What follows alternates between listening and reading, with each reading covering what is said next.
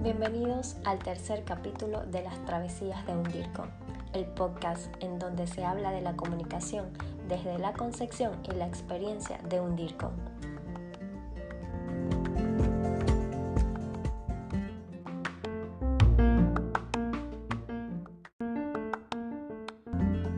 Mi nombre es Gema Montes de Oca, futura DIRCOM, y el tema a tratar de hoy son los conceptos.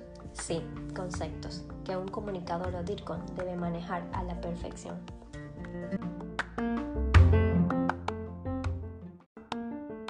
En el ámbito de la comunicación existen varios términos que nos pueden confundir.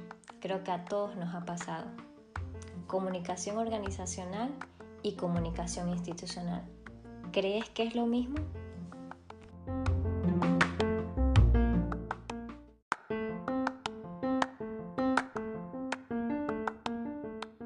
Para empezar, no es lo mismo. La comunicación se adhiere a varias palabras que pueden resultar confusas. Muchos comunicadores en ciertos momentos hemos cometido errores al interpretarlos como lo mismo. Es cierto, en muchos casos tienen objetivos en común, como crear y mantener una buena reputación ante los stakeholders, pero no abarcan el mismo entorno, es decir, que no son lo mismo. Aquí te explico algunas diferencias. Cuando hablamos de comunicación organizacional, nos referimos a la estructura interna de la organización, es decir, esta comunicación se centra en los stakeholders internos, que en este caso serían los trabajadores. Esta nos permite generar vínculos a través de la cultura organizacional.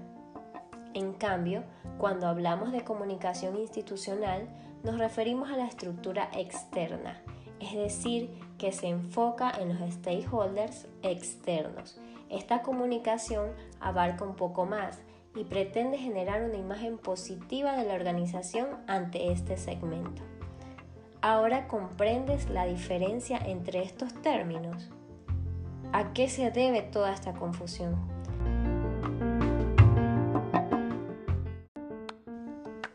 Pues la diferenciación de términos no se da tan fácil. Se generan conocimientos sustentados a partir de la investigación.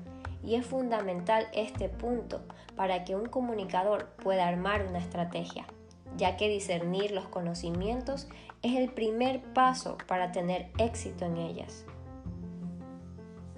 Para culminar, los invito a leer, a investigar, a autoeducarse. El mundo está lleno de información a la espera de que la absorbamos. Anímate y no esperes a que surja la interrogante para recién empezar. Mañana es tarde. Empieza ahora.